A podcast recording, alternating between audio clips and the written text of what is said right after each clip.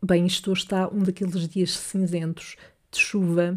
E não é que eu não gosto de chuva nem destes dias, eu até gosto de ter dias em que está a chover, sobretudo se tiver que estar em casa e numa altura de outono, inverno. Mas quando se está durante muitos dias seguidos com este tempo cinzento, onde não há luz, não há sol praticamente, eu estou neste momento, são que é 3 da tarde, e estou com as luzes ligadas, portanto não há luz natural a entrar em casa eu acho que isso deixa inevitavelmente uma pessoa um bocadinho deprimida ou desmotivada ou num mood que é essencialmente querer enrolar-me em mantas e ficar a procrastinar para o resto do dia. Portanto, hoje é um desses dias, eh, mas eu estou a tentar ser produtiva na mesma. Mas queria comentar contigo, antes de avançarmos para o episódio, que no outro dia no trabalho tive de fazer um telefonema para o estrangeiro, algo que não fazia há já algum tempo. E até foi tranquilo, mas eu, para não correr o risco de dizer merda ou de andar ali à procura das palavras certas, escrevi um guiãozinho com aquilo que queria dizer.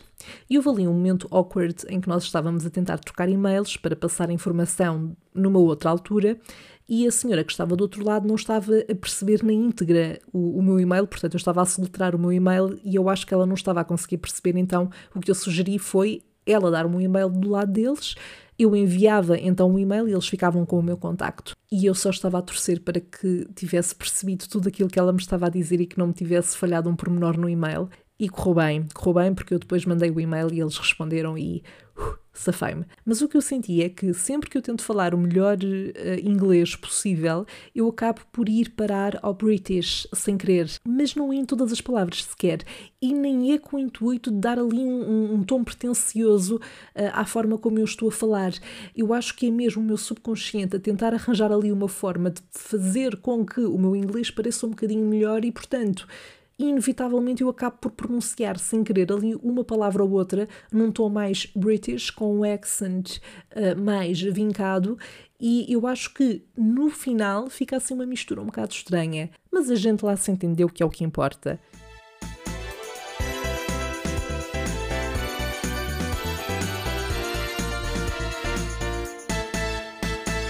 Olá, Sherry! Como é que estamos por esse lado? Eu não sei se és esta pessoa, mas eu quando tenho um dia que começa logo mal, dificilmente recupero. E quando eu digo recupero, não quer dizer que, ok, não sou produtiva, ou não faço as coisas bem, ou desisto do que tenho a fazer. Não, pelo contrário, eu faço tudo e também não ficaria bem comigo se sentisse que isso me afetava a, eh, a produtividade e aquilo que tinha para fazer. Mas eu acho que a nível uh, mental que ficamos, ficamos, eu fico, não é? Porque nem toda a gente é como eu, mas eu fico ali num estado a remoer sobre aquela situação que aconteceu e isso afeta o meu mood. Ou seja, fico um bocadinho frustrada e desmotivada, mas uh, tento levar o meu dia avante, obviamente, e depois passa. Eu não sei se também és este tipo de pessoa que fica um bocado a remoer na, nas coisas, uh, mas eu acho também que isto é uma coisa que se vai aprendendo a relativizar, não é com o tempo, com a experiência, pronto. E há aqui um fator a ter em conta e que representa, no fundo, um aspecto positivo do teletrabalho, que é o facto de eu poder mandar as neiradas e libertar o stress sem problema, sem estar uh, num contexto onde podem olhar para mim, porque na verdade só os meus cães é que estão comigo na sala e só eles é que me podem julgar. E eu com isso consigo lidar. Bom, e já que falamos em trabalho, vamos passar ao tema deste episódio que junta dois momentos da minha vida relacionados com esse tema. O primeiro uh, remete para o momento em que eu trabalhei numa loja de marmitas e o outro para o período em que eu trabalhei num café barra restaurante. Bom, eu quero também já deixar aqui a ressalva de que nos dois casos o período em que eu lá estive a trabalhar foi muito curto. No caso da loja de marmitas até foi mesmo só um período à experiência e depois eu percebi que a minha dignidade valia um bocadinho mais, mas já lá vamos. E no segundo caso, do café barra restaurante, eu fui substituir durante uns dias uma amiga minha e na altura, como precisava também de uns trocos, uh, aproveitei a oportunidade. Mas comecemos então pelas marmitas. Estamos em 2017, eu tinha acabado há muito pouco tempo a licenciatura e eu sempre fui muito esta pessoa de ok, acabei isto e agora preciso outra coisa, desesperadamente, não quero estar parada. Porque para uma pessoa como eu, estar parada é um pouco complicado, uh, eu sinto que fico sem propósito, tenho que arranjar tarefas para o meu dia a dia porque senão dou um bocado em maluca. E na altura, claro, comecei à procura de estágios em jornalismo, que foi a licenciatura que eu tirei cheguei a ir a uma entrevista até antes de acabar o curso, mas não fiquei. E eu acho que quando comecei a mandar currículos nessa altura, um, foi muito numa lógica de: ok, obviamente que estou focada na, na minha área e andei na, nos primeiros tempos à procura, sobretudo nessa, nessa área, mas depois também pensei: ok, vou mandar para tudo o que é sítio, inclusive lojas, um, porque assim não só ganhava alguns trocos enquanto procurava outra coisa, por exemplo, se arranjasse um part-time, tinha tempo depois para procurar outras coisas e fazer outras coisas, mas também acabava por ganhar alguma experiência de forma geral no mundo uh, laboral e, e pronto, e, e, tinha lá está alguma independência. Eu não sei se alguma vez referi aqui, é provável, mas eu estudei na Escola Superior de Comunicação Social em Benfica e uma vez fui ao Colombo e vi que havia lá uma loja a precisar de colaboradores. Deixei lá o meu currículo e, passado uns dias, chamaram para ir lá. Foi das minhas primeiras entrevistas, aliás, acho até que foi a segunda, portanto, eu não sabia ainda muito bem para o que é que ia, não tinha muita preparação para este tipo de conversas, mas lá acabaram por gostar de mim, por algum motivo, uh, ou então também estavam muito desesperados para preencher lá um espaço. E no meu caso, eu nunca tinha trabalhado numa loja sequer, portanto, eu não tinha essa experiência. Como eu dizia, na verdade eu só queria um part-time, porque eu queria ter tempo para procurar outras coisas na minha área e fazer outras coisas relacionadas com a minha área. E, por exemplo, na altura já tinha ideia que queria criar um podcast e tudo. De facto, aquilo para que me estavam a contratar era um part-time, Uh, e uma gaja, na sua inocência, na altura também se predispõe ali a aceitar algumas condições, mas também não vale tudo, não é? Uh, este part-time, part-time com muitas aspas em cima, era um part-time de 7 horas. 7 horas em que eu estava sozinha numa loja, em pé, onde não havia pausas para, para a refeição, fosse almoço ou jantar, porque não havia mais ninguém comigo e eu não podia deixar a loja sozinha. Portanto, aquilo que vinha no protocolo era comer às escondidas na bancada. E uh, quando me contrataram foi para fazer o horário das quatro e tal, penso eu, até à meia-noite.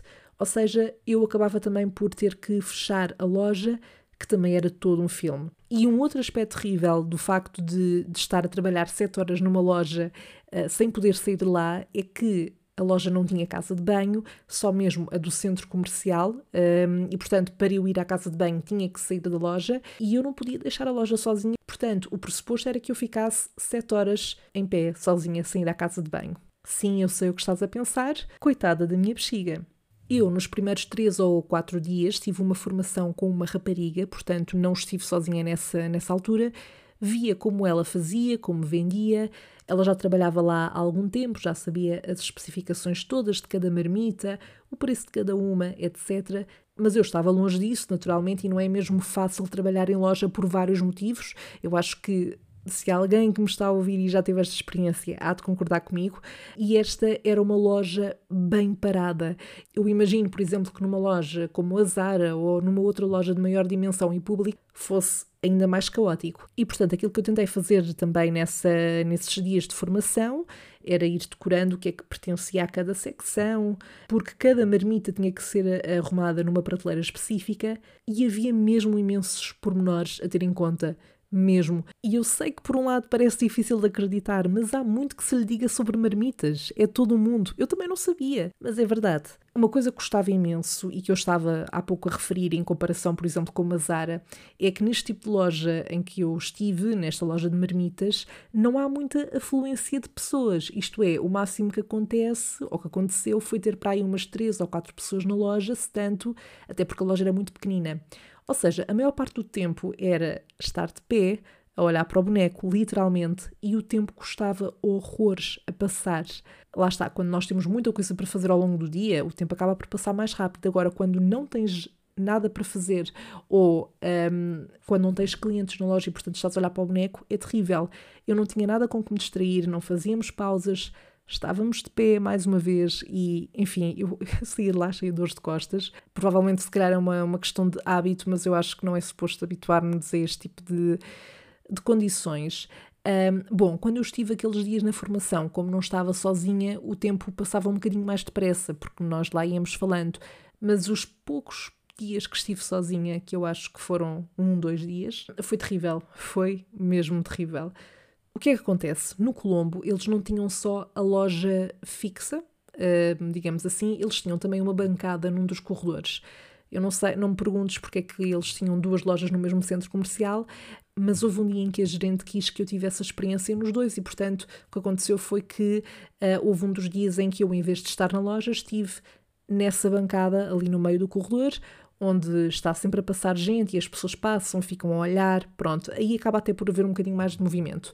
Eu estive com mais uma outra rapariga que já estava lá há uns meses a trabalhar, muito simpática também, mas a Sherry foi aqui, foi neste dia que eu uh, tive a prova de que, uh -uh, hell no, não preciso disto. Felizmente, uh, não tive a necessidade de me estar a sujeitar àquelas condições e, e, de estar a ficar naquele trabalho porque não estava numa situação em que de facto precisasse mesmo de estar ali até arranjar outra coisa. Portanto, tive a opção de dizer: Ok, não, não quero, vou sair e mesmo que não encontre uma outra opção profissional para já, uh, não vou morrer por isso. Mas isto porquê? Pronto, como eu disse, não estava sozinha uh, e a lógica aqui na bancada era a mesma que na loja. Nós estávamos o tempo todo de pé, fazíamos idas à casa de banho alternadas e para podermos comer alguma coisa tínhamos que nos baixar à vez para comer às escondidas dos clientes que, que passavam por lá.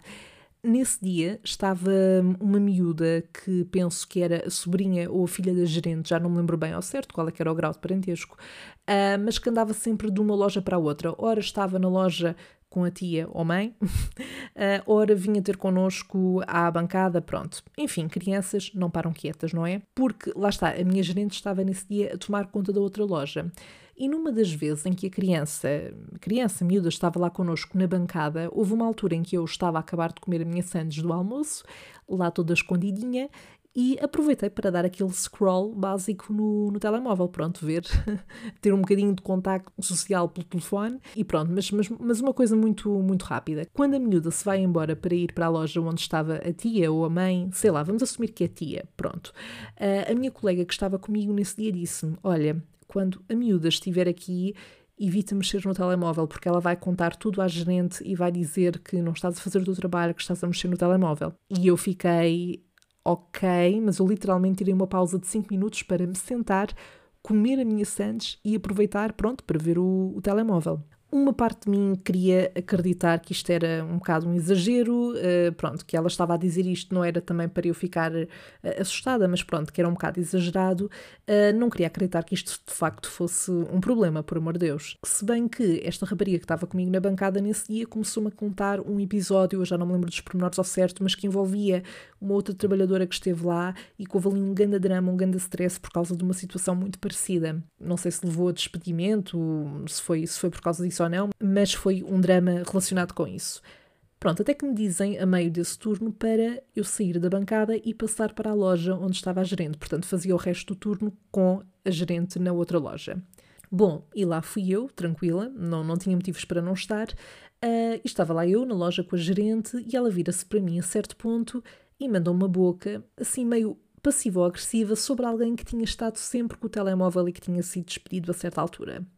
Foi uma treta assim relacionada com, com este tema e com este assunto, super random, ou seja, nós não estávamos sequer a falar, não estávamos, não houve ali um contexto para aquele exemplo sequer surgir, uh, e eu senti claramente que havia ali uma tentativa de fazer uma espécie de manipulação psicológica, não sei bem.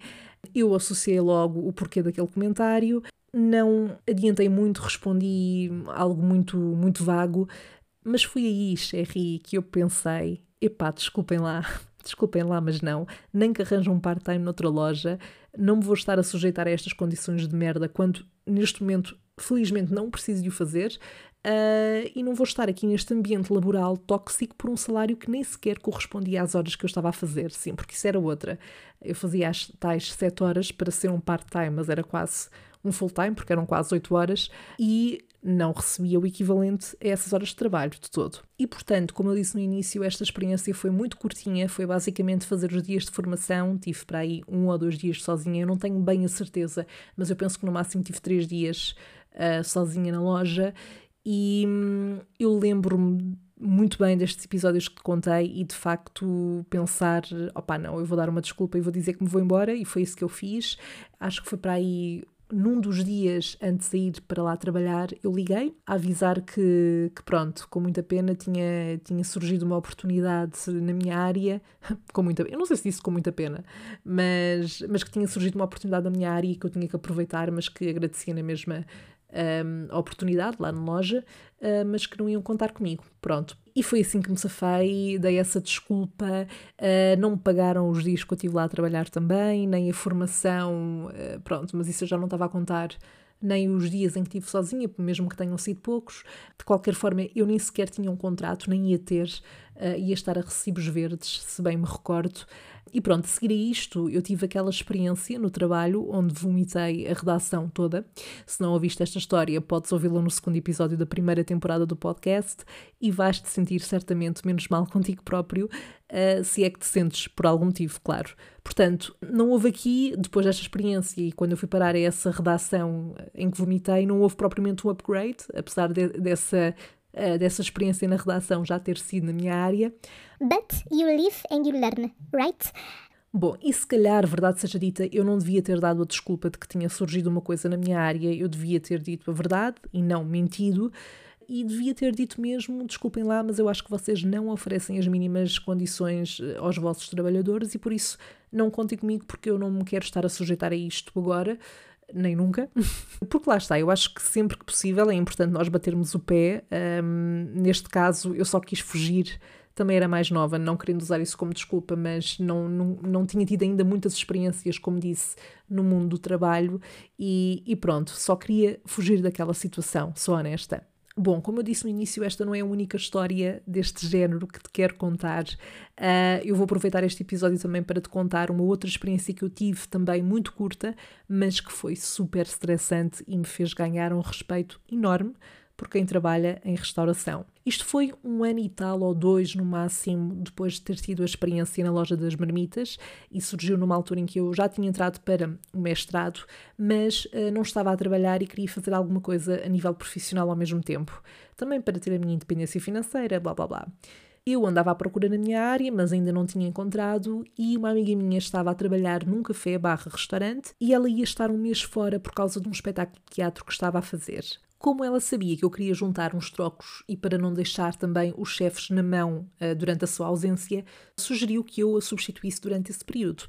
Eu tinha zero experiência em restauração, o mais perto disso era saber tirar cervejas, porque hashtag vida académica. Mas epá, eu tinha ideia que podia ser estressante, mas nunca imaginei, nunca imaginei. A pessoa só quando está na situação, quando se sente na pele, é que percebe realmente. Eu estive três semanas com eles, se não me engano, ou quase três semanas. Não cheguei a ficar o tal mês, porque eles acabaram por chegar à conclusão de que faziam mais e melhor os dois do que comigo lá, que estava basicamente a atrapalhar. Mas em minha defesa, eu juro que tentei. A pior parte era sem dúvida a hora de almoço.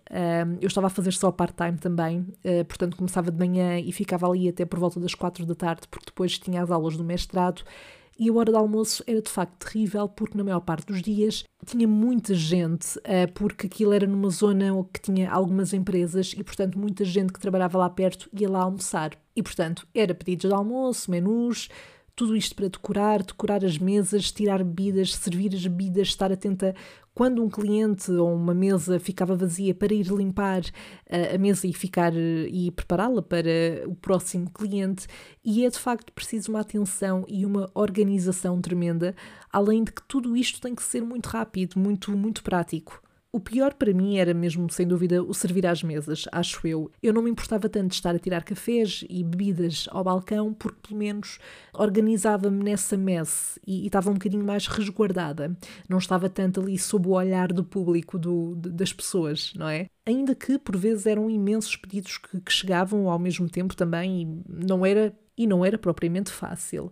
E houve uma das vezes em que eu ia servir uma mesa com o seu pedido Uh, e lá eu com a bandeja, não é? A tentar não entornar nada, até que caem de tropeço num degrau ou num volume qualquer que havia no chão e quase, mas quase entorno uma Coca-Cola para cima de um cliente.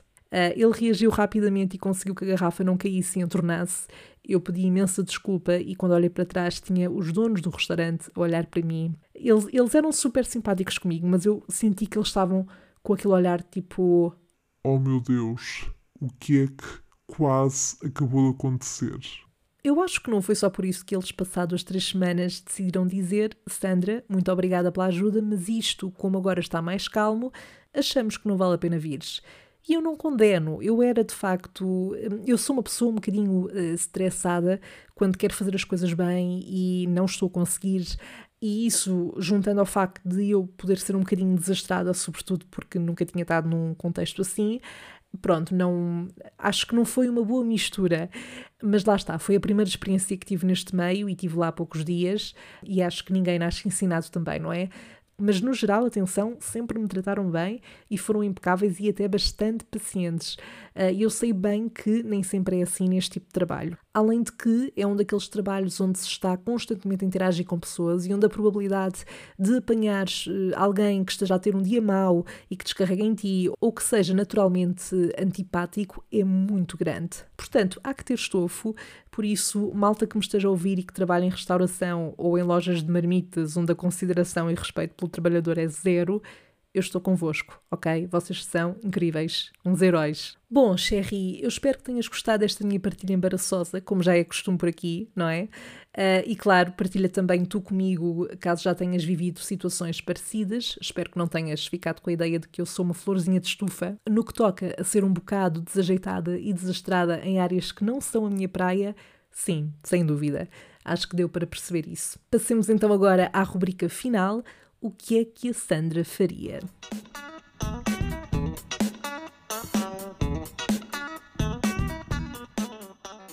Então, para hoje trago um dilema enviado já há algum tempo pelo Gonçalo Silva, que pergunta o que é que a Sandra faria se fosse convidada pelo Toy a participar num videoclipe. Bom, uh, depende do valor, não é? Se me pagassem tão, mas tão bem, ao ponto de eu abdicar da minha dignidade para aparecer num videoclipe do Toy, calculo que fosse de música pimba, hum, talvez aceitasse, talvez, talvez aceitasse. Depende do que eu tivesse que fazer no videoclipe também, que eu acho que isso é importante. Uh, acho que é mais por aí até. E não me interpretes mal, eu adoro um bom bailarico, uma boa música pimba, é do melhor que há para dançar e para nos divertirmos com os nossos amigos Uh, mas uma coisa é divertir-nos a ouvir a música, outra é ficar com a minha imagem associada àquela música para sempre. E eu acho que isto se aplica não só à música pimba, obviamente. Por exemplo, eu adoro as músicas do Kim Barreiros, acho que ele é incrível, mas eu não queria ser a vizinha no videoclipe da garagem da vizinha, por exemplo. Não sei, olha, diz-me o que é que tu farias nesta situação já agora. Bom, por hoje despeço-me, Sherry. Acho que estamos conversados. Uh, Diz-me o que é que achaste deste episódio através das redes sociais, salvo seja podcast, no Instagram e Facebook. Envia-me também os teus dilemas por lá, por mensagem de voz ou texto, ou então através do link que está na descrição deste episódio. Nós encontramos-nos no próximo episódio para a nossa habitual conversa de café. Até lá, bye!